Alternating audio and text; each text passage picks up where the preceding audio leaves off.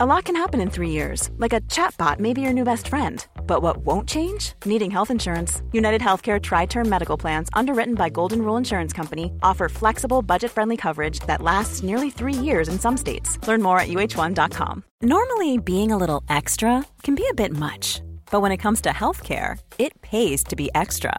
And United Healthcare makes it easy with Health Protector Guard fixed indemnity insurance plans. Underwritten by Golden Rule Insurance Company, they supplement your primary plan, helping you manage out of pocket costs without the usual requirements and restrictions like deductibles and enrollment periods. So when it comes to covering your medical bills, you can feel good about being a little extra. Visit uh1.com to find the Health Protector Guard plan for you. This episode of Harry Potter and the Sacred Text is brought to you by the new podcast Anomalie. Vanessa, one of my favorite YouTube holes to go down is like role play fantasy tabletop multiplayer games where I don't really know any of the people playing, but I love watching them have an adventure. Well, Casper, then you would love Anomalie. It's a role playing meditation podcast that takes you into a world of magic and fantasy.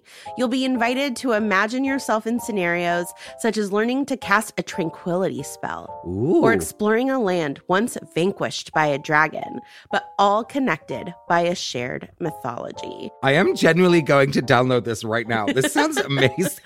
This podcast combines traits of a great dungeon master and those of a talented meditation guide, weaving tales of fantasy that stretch the imagination while you learn to center yourself, offer forgiveness, find confidence, and relieve stress. This is available now on Spotify, Apple, or wherever you are listening to this podcast right now. It's Anomalie spelled with an IE at the end and not a Y. Go to S E E K A N O M A L I E dot com.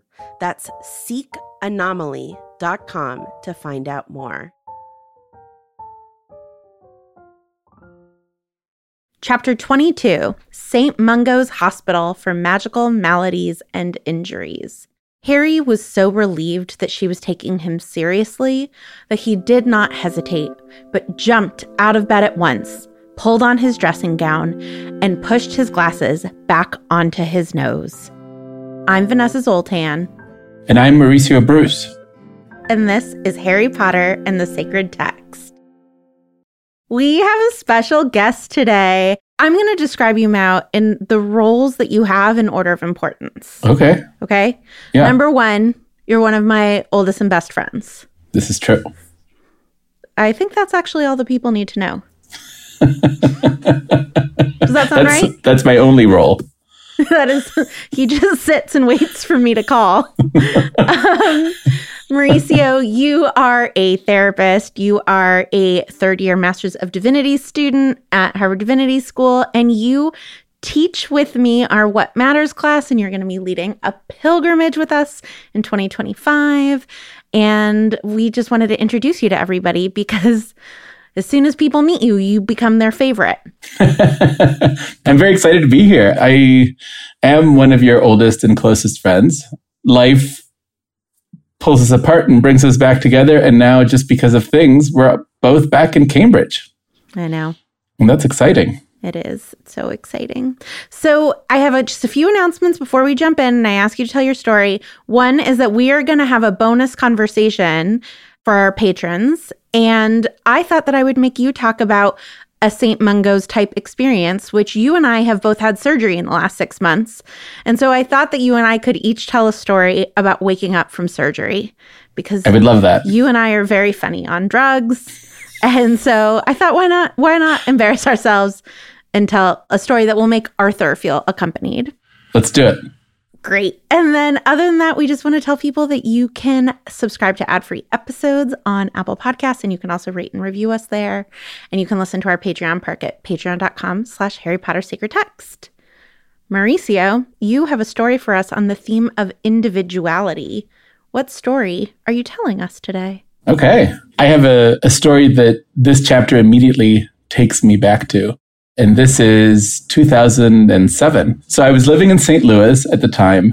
Everyone should know I'm originally from Costa Rica, and I had moved to the United States to be in college. And I also was pretty sure that I wanted to figure out a way to stay in the United States, find a job or find a way to, to stay.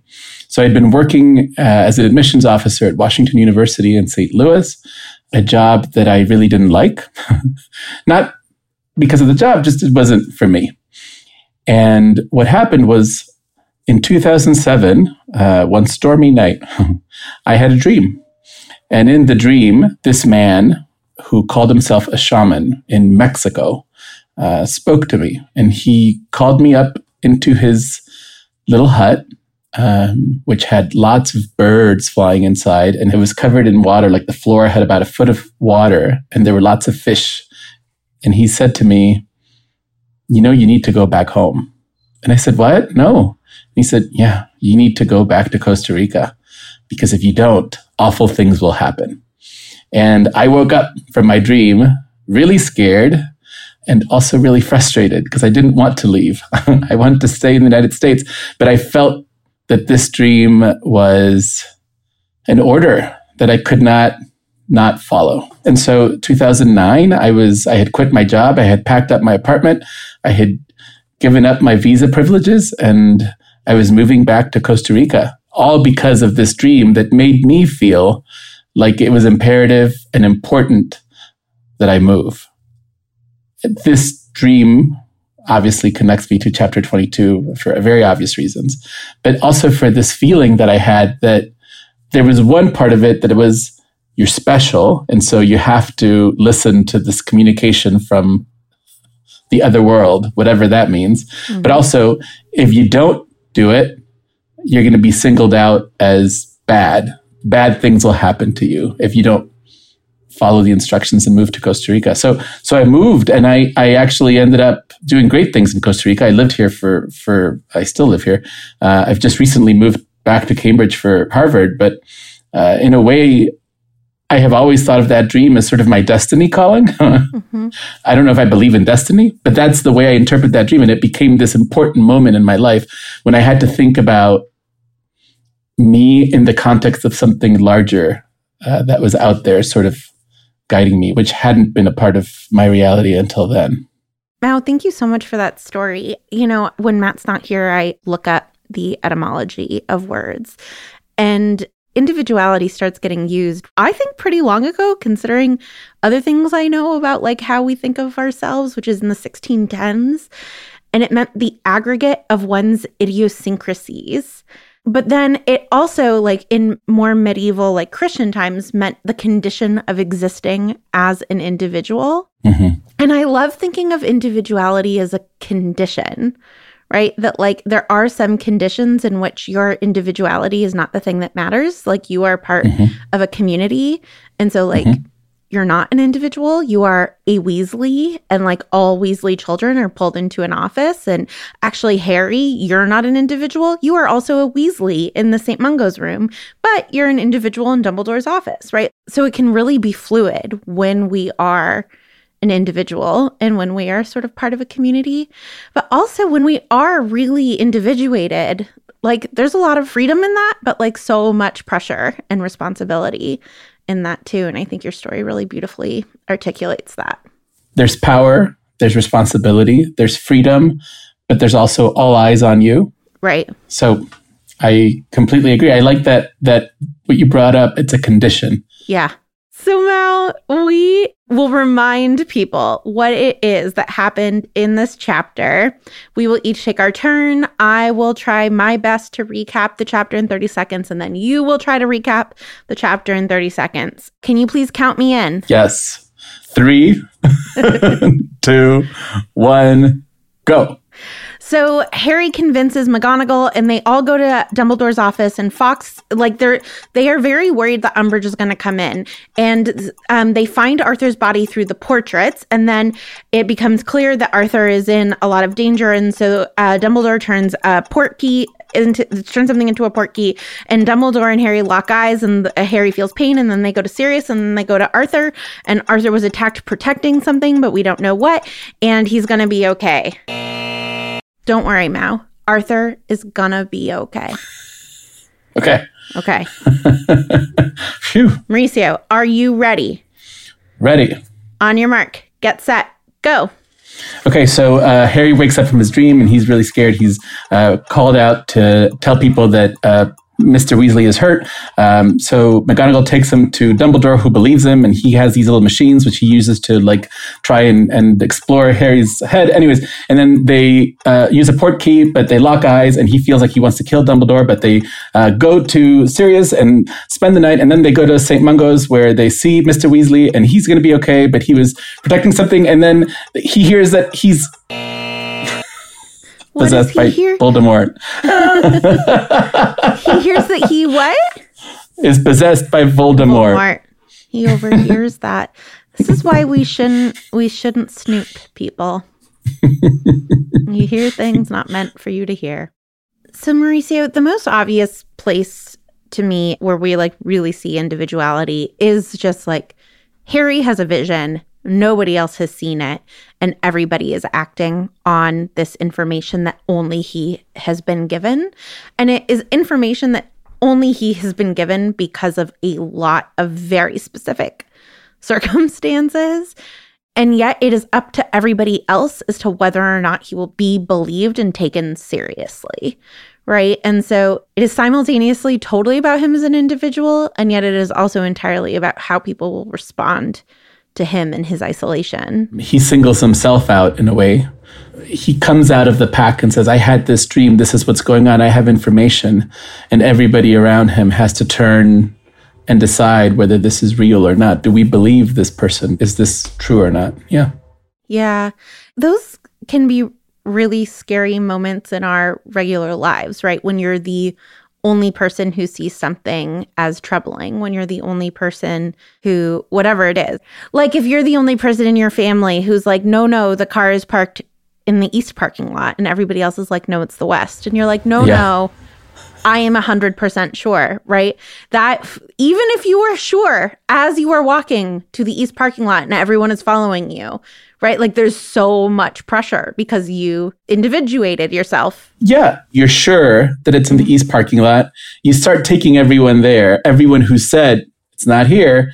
And then you start doubting Right, whether it's in the east parking lot or not. right. And you start thinking, if I brought them all the way here, Yep. and for some reason my memory is wrong and the car is not here, I'm going to have to face the consequences Yeah, of having like put my neck out.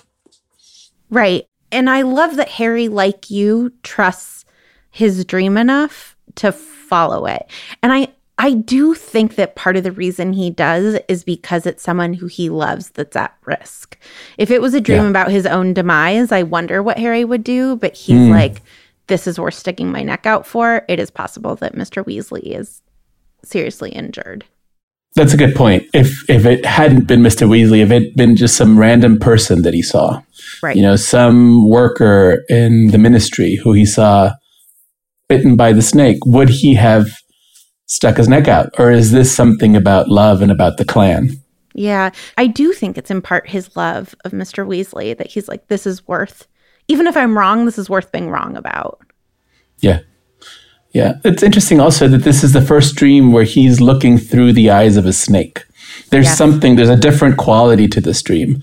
And I think Tonks even brings it up and says, this, this isn't about seeing the future. This is about seeing the present. We don't really know how to work with this. This is new. You're different. Yeah, So being singled out always puts you in a place that could be both good and that could be bad for you, right? Like with the pressure of everyone watching. right. I had this weird dream. Nobody has dreams like this. This is not a, a quote unquote known form of magic. right. So, what does that say about me? Am I shining here? Is this a good superpower, or is this a bad thing? Is this is this something that's dangerous? Am I in trouble? Did I somehow kill Mr. Weasley? Right? Like he's so glad that he has this information because he's able to save Arthur's life, but he's also really scared that he participated and was like deeply complicit in this injury. And so I think that yeah, it's it's heightened in this moment, but I think that that is exactly the fear with individuality. It's I'm saying something exciting, but also people could laugh at me, whatever it is, right? Like there's always the both of it. I love it. Harry is so sensitive in this chapter. He's like really looking around at everyone and trying to figure out how they're reacting to him. Mm-hmm. And the one that like really hurts him the most is Dumbledore, right? Like he keeps saying like I just wish Dumbledore would look at me. It's really irritating him that Dumbledore isn't looking at him. And I'm wondering what you make of that in terms of individuality. One of the first questions that I that I come to is why isn't Dumbledore looking at him? What is Dumbledore going through? What is Dumbledore feeling or sensing or thinking? Or in a way, how is Dumbledore protecting Harry as an adult right. who really loves Harry, saying, I don't want to look at him because I don't want him to see the fear in my eyes, the concern in my eyes? Yeah, Harry doesn't know, and we as the readers don't know in this moment. But like, it will turn out that Dumbledore has like an actual agenda. But yes, like, Harry has no idea. I think even if I bring it to my life, mm-hmm. in moments when I stick my neck out and I say something, and somebody whose support I want isn't looking at me. Yeah. The hole I feel in my stomach. Here I am sticking my neck out for all of us, I may think. right. And you're not looking at me, and there's no magical reason that I know of, right? Right. But there might be a love reason. I, I can't look at you right now because I feel so proud, because I feel so much love, and it's hard for me to, to hold that. Right. Or because I, I feel so concerned, I feel so afraid of what you're saying, and I don't want to take your strength away. Mm-hmm. So I think when Dumbledore doesn't look at Harry, magical reason aside, there's also an individuality and there's a power that's given to Harry by not having to support himself on Dumbledore's gaze, right? Like Harry needs to hold this on his own. It's a part of growing up and it's a part of maturing that you need to be able to hold your individuality yourself. The moment you rely on someone else for that, it's no longer individuality. Right. And I think that's part of what Harry is like crying out for, right? He's like, I'm not ready to do this alone. You feel individuated in a horrible way. Like you feel singled out, right? He's looking you at everybody else. Out. And like it is so hard in those moments to do what you just modeled for us of like assuming that it's coming from a place of love or from like knowing some deep magical strategy, right? You're just like, you yeah. just don't even think I deserve to be looked at. It's when you feel singled out, it's so easy to start doubting yourself. And I think because we all carry around guilt for being imperfect people, we are all very quick to believe that other people are judging us for those things when that is not usually the case. Other people I my desk being clean is a standard to which I hold myself, but when I take people on a tour of my office and I'm like I'm sorry my desk is a mess. I don't think most people are actually being like that desk looks messy, right? Like we can feel judged for exactly the things that we judge ourselves for, but that's not what's going on with Dumbledore at all. And we actually know, right, that Dumbledore's not looking at Harry because a because of like his love and concern for Harry, right? He doesn't want Harry to become more of a weapon for Voldemort. And two is it's just like actually about Dumbledore, which is almost always the case when someone is judging you or pulling away, right? Like it's not about Harry, it's about Dumbledore in his specificity and in his individuality. Dumbledore knows that Voldemort wants to get to him, right? Like Dumbledore has all of this special knowledge and special power, and the one person who Voldemort most fears is Dumbledore. And so you know, he's not saying no one should look at Harry, but like Voldemort isn't going to care to weaponize Harry by listening in to conversations that he's having with Hermione. It's conversations with Dumbledore that Voldemort will try to sort of like crack into Harry's head for. So it's interesting, right? Because it is a kind of hubris where Dumbledore is like, me, Voldemort is going to want to get to me, but it's actually right sized. Like he is absolutely correct. Yeah. Well, we even get a moment of that right before the Portkey, where where uh, Harry and Dumbledore lock eyes. We see sort of Voldemort come through and feel this anger, and uh, you know Harry wants to bite Dumbledore, and we see how much that hurts Harry and how much that scares Harry, and so we can also see what Dumbledore's protecting him from. Because if there were more of that, yeah. it's not it's not like Voldemort comes in and moves Harry out of the way. Harry's still there to feel all the things he feels. Yeah, I think you're right. I hadn't thought of that. That it's like it's not just strategy, it's also love for Harry. I mean, I was just struck this time that Dumbledore is looking at Harry, right? Like he thinks that Harry's going to be looking away in this moment, that he's going to be looking at the port key. And so he is sort of like watching this child and trying to gauge how he's feeling. And they happen to catch eyes. But like Harry even has the wrong information. Dumbledore is looking at him, he's just not making eye contact with him. And when you bring it up that way, it becomes really beautiful, right? Yeah. He's protecting him from a distance, the way he can protect him, uh, knowing that there are bigger things going on that Harry and and pretty much that nobody knows yet, right? Like we don't even the reader doesn't know about the Horcruxes, which yeah. are playing out right here. Yeah. The connection and Dumbledore's trying to handle this information sensitively while also taking care of Harry, while also protecting himself. While so yeah. Dumbledore has probably a bigger role as an individual because of how much knowledge he has and how much he needs to be able to juggle this. Yeah. When Harry comes in and Dumbledore starts sending his portraits off, you go to St. Mungo's, you do this, you go, and you sort of see the Dumbledore old witch and wizard team yeah. There's something there that's kind of beautiful, right? Of all these old headmasters, all their energies or their souls, I don't know how the portraits work, uh, all sort of coming together as a team to help with whatever's going on. And also, you see Dumbledore as a leader. Yeah, we really see, you know, this idea that Dumbledore doesn't let anyone in, that we like never see a sort of council around Dumbledore.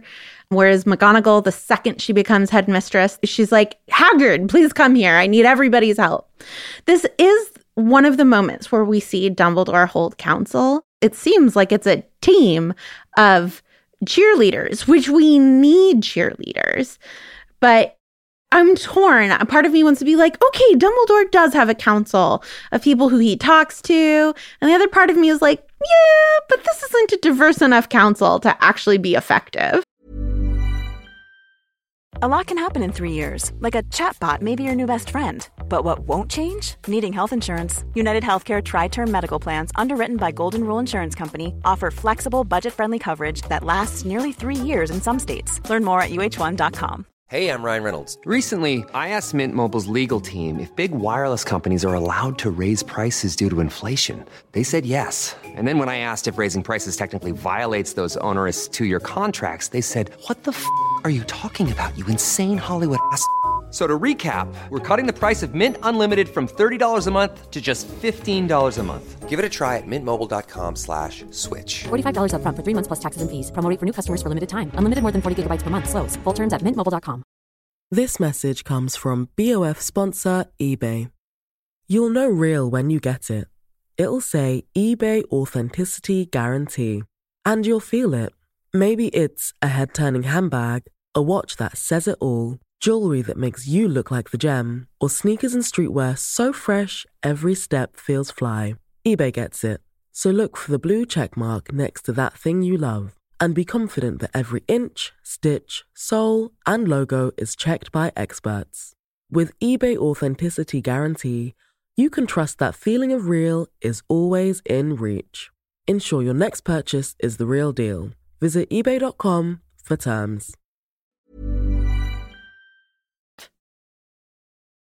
So, now there is like the opposite of individuality in this chapter, in I think a really beautiful way, which is that the Weasleys become the Weasleys, right? Like, there's no Ginny, there's no Fred and George, there's no distinction between the Weasleys, except maybe Percy, which, you know, is its own thing. It is wake all the Weasley children. All of the Weasleys are welcome at Sirius's house. And it's this crisis that has made them not separate from each other at all, but like as a family, right? They really cohere. Yes. And I, as you're saying this, I'm thinking Mr. Weasley is singled out. Yes. Because he's the hurt one. And so when Mr. Weasley gets singled out, they all sort of coalesce around him. Yes. Right? The clan has formed around the individual to protect him and to help him heal. Yep. So yeah, it is the Weasleys, and all the siblings are called in, and they're all taken to Sirius's and, and they're all treated as sort of this mass, but because they're coming around the one who's sort of sticking out. Yeah. There's this theory that you probably know about more than I do of group dynamics, right? That there's like a certain amount of attention or energy in any given room in any given dynamic. And if one person sucks 90% of it, like the rest of the group is going to have to split the 10%. And usually, or often, that is in situations where like that is how it should be. Mr. Weasley needs the 90% of attention. A bride and groom should get most of the attention on the day of their wedding, whatever it is we want people to be the center of attention in those moments and for the rest of us to sort of step back. But then there are moments where that becomes not healthy, but it is healthy here. It absolutely is. They're all in mourning, they're all afraid, they're all scared for what's happening. And so to be seven afraid people versus to all be afraid together makes a big difference. Yeah. To come together to hold those big emotions and to make it safe. I don't need to be an individual here. We're all feeling the same thing. And so we can hold this for each other rather than you each deal with your sadness, you each deal with your fear. So there's a safety, there's a love, and there's a there's a security in being one, being the Weasleys. Yeah. And what I think is interesting is the moments that Harry feels a part of that and the moments Harry feels like he can't be a part of that you know, I was the one who hurt Mr. Weasley, so I can't be a part of their clan. Right. I can't sleep right yeah. now. Everybody. And then they say, no, come in. We want you here. And he yeah. feels welcome, but he also feels odd to be there. He feels that their looks are, are saying, we don't like you. You hurt our dad. Get out, which is all happening in his head. Yeah. uh, they're not actually saying this, but but Harry can can sometimes be a part of this group and sometimes puts himself out as an individual throughout the chapter in pretty negative ways, right? Being being Harry here is not a positive thing for him. The other thing that's interesting though is that there are moments where other Weasleys are separate, right? Molly is separate because she's the one who gets to go to the hospital first and decide when the rest of the kids go. And then there's this moment where Arthur reaches out his arm to hug Ginny. Ron George and Fred are also there and are also scared. But there's something about like being the youngest and probably something gendered about the fact that he reaches out his arm for Ginny. And it is like all of them are getting hugged in that moment, though, right? It's like, look, I'm well enough to hug. We don't need to go around the room and have you all hug me because I'm fine. But like, let me hug Ginny. And right, like Ginny becomes this like emissary for the rest of the group right when it is a group you can hug one member in the group and it's you're hugging the group. You don't have right. to hug each of them individually. Right. And i just also want to shout out arthur is not just an individual within the weasleys. He is a very strong individual even as a patient. He's like probably one of the only patients in there who's like there's a muggle in the hospital. I want to meet the muggle right? He's he's still arthur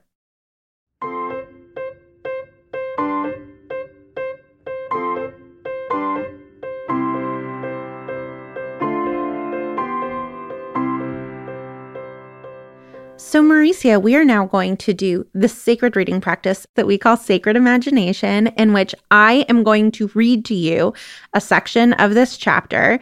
And the invitation that I have is that you really try to have a sensory experience using all five of your senses. And you can really imagine yourself into any character in this scene or be a fly on the wall I'm going to be reading from the very end of the chapter.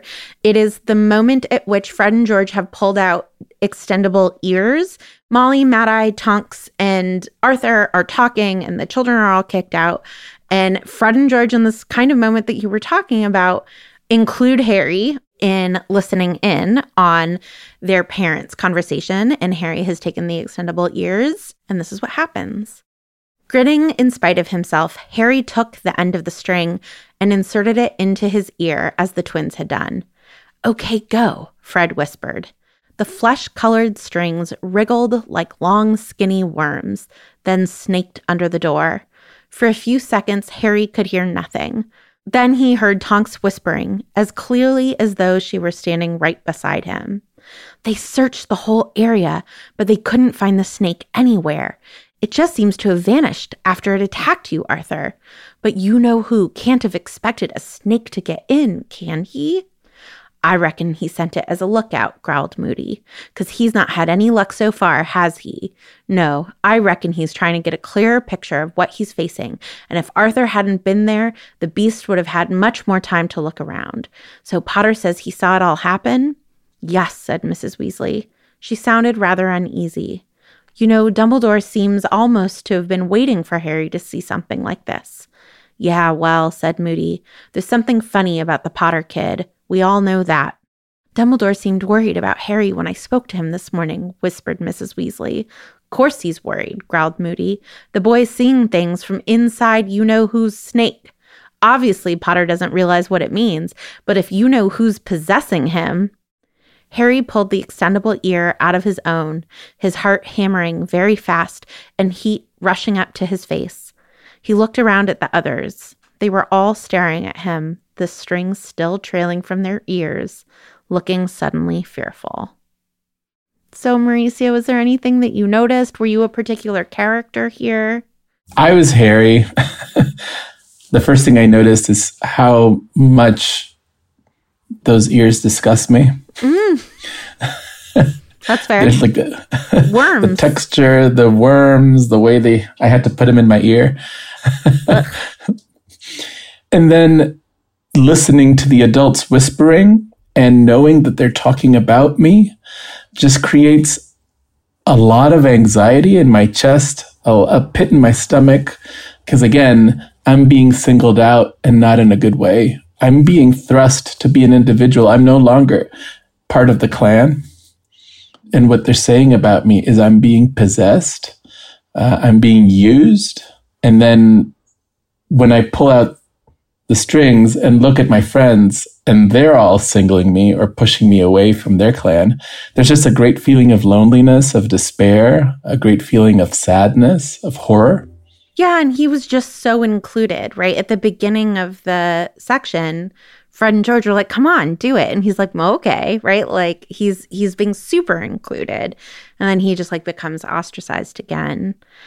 I was like very much in this group of people and like in a hospital hallway. And like I can't help it. I must have been in a muggle hospital hallway because it like the air conditioning was like up really hot. Like I was freezing and I was like I must have been mm-hmm. Ginny because I was like near and touching all these like taller boys and was like trying to listen, right? And so I'm like cold and tired and everything smells like too acidic and I'm uncomfortable even though I'm in fine health. Like they haven't showered. Like there's something just like really gross about this feeling. And I feel like we've all done that. Had some early morning where last night did not go as planned and under caffeinated, whatever it is. And then like getting this just like really shocking news. And yeah, as Ginny, right? Like you just want to assume the best in Harry. And so I just felt so bad for him, right? Like I wasn't like, ugh, gross. I was like, oh my God, you poor thing. And Ginny has been possessed by Voldemort. She's like the one person in the world who can really understand this. And so her being there, I think, is really striking to me that she's standing right there and the only other person in the world who's alive who could understand what this means is feet away. I love that you brought that up because in that moment, when I'm just feeling all those things, it's so hard for me to go, but Ginny's here and she knows what it feels like and she's going to keep me company. It's impossible. But it's also, if we can remember to sort of step out of that and notice, right? Because a second right. ago, we were all connected by these ears. Yeah. They're all in the same string. And then I chose to pull it out and feel the horror and feel the sadness and feel the Yeah. What when are the moments where like you can actually just like reach out your hand and ask someone to hold your hand rather than be horrified? No, that would have been a very different Harry if instead of, of feeling guilty and horrified, he reached out and grabbed someone's hand. Yeah. Well, thank you for doing the spiritual practice with me, Mauricio. Thank you for inviting me. This message comes from BOF sponsor eBay. You'll know real when you get it.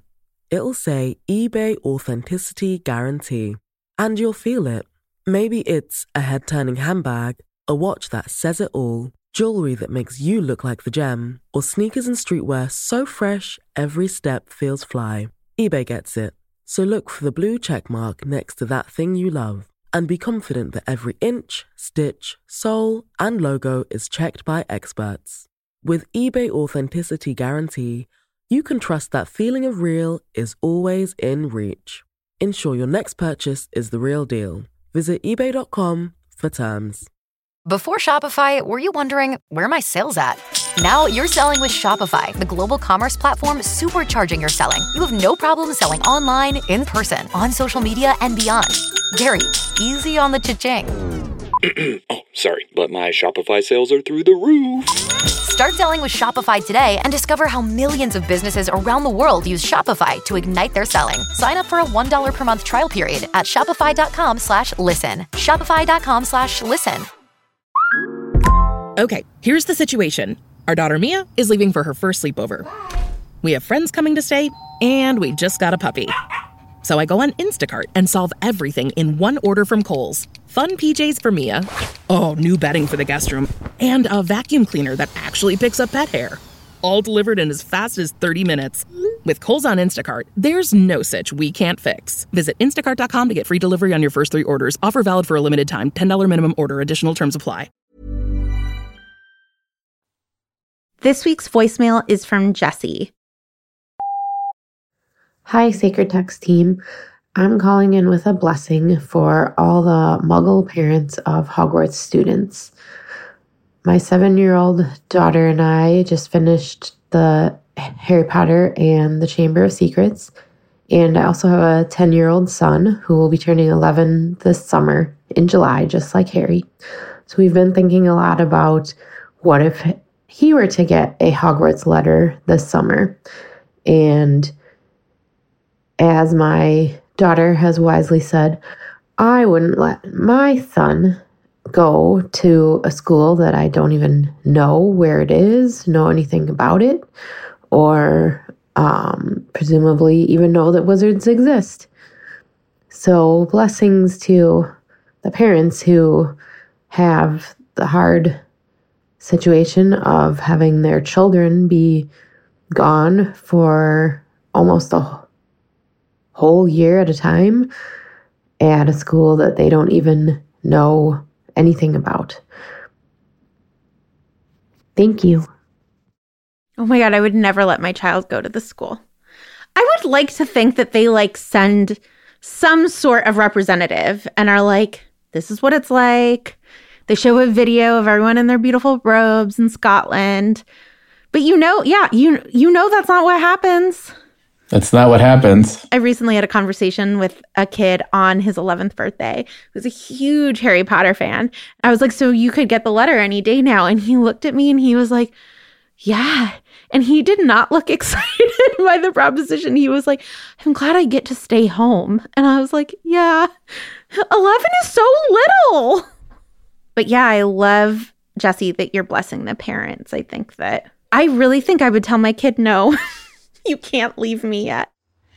Yeah, I love that blessing too. It had never occurred to me. And speaking on the theme of individuality, what a way for for life to reach out its hand and say, "Hey, you, yeah, you're going to be different from all the other kids you know, and we're going to take you to a school in Scotland that you didn't even know existed." where you won't be an individual in that way anymore, right? Where like everyone will be yeah. a witch or wizard like you. Well, thank you, Jessie. Thank you, Jessie. It is now time for us to remember members of our community who have been loved and lost. Rob Lamis, who was 35, a joyful dancer and a beloved friend. Great Aunt Vicky, who was 80, a reader, adventurer, and a multiple myeloma fighter. Geo, who was 17, a robotics and quiz bowl student who was deeply missed.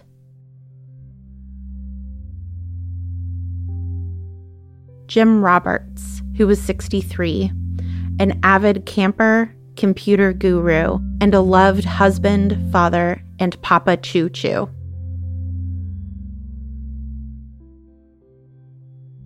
Camille Glazer, who was 28, a fierce veterinarian, a polar bear swimmer, and a curiosity cultivator. May their memories be a blessing. So, Mauricio, we now get to offer a blessing for a character in the chapter. Who would you like to bless? This might be cliche, but I really want to bless Harry. He's trying to understand who he is, like all of us. He's confused about whether he is good or bad, about whether he's helping or hurting. And I find myself and so many of the people around me in that position so often that to be able to see him uh, dealing with this, trying to to find his place in life at such a young age. I want to send him my little bit of courage. I love that. I want to bless all of the other portraits. They these people are game to help. And I love that. And they're game to do silly things in order to be part of helping, including fake being asleep. And I don't know. I love people who show up and are like, that's what you need me to do? Okay. It's just, you know, that's a great vibe to have in your life. Next week, we're reading Book 5, Chapter 23 Christmas on the Closed Ward through the theme of vulnerability with Matt Potts.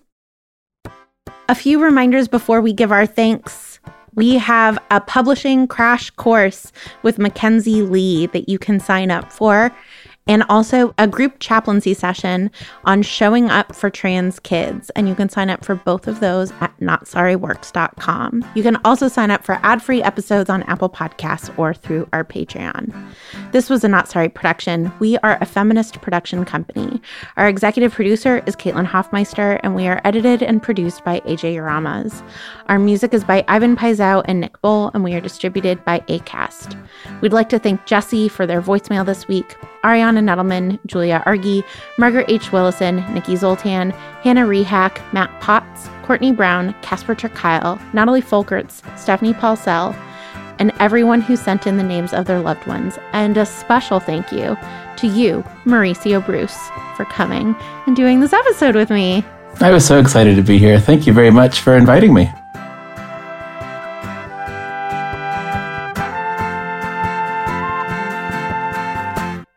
Okay, Mal, can you please count me in? Yes. Uh, from from 30? Actually, from 100 backwards by sevens.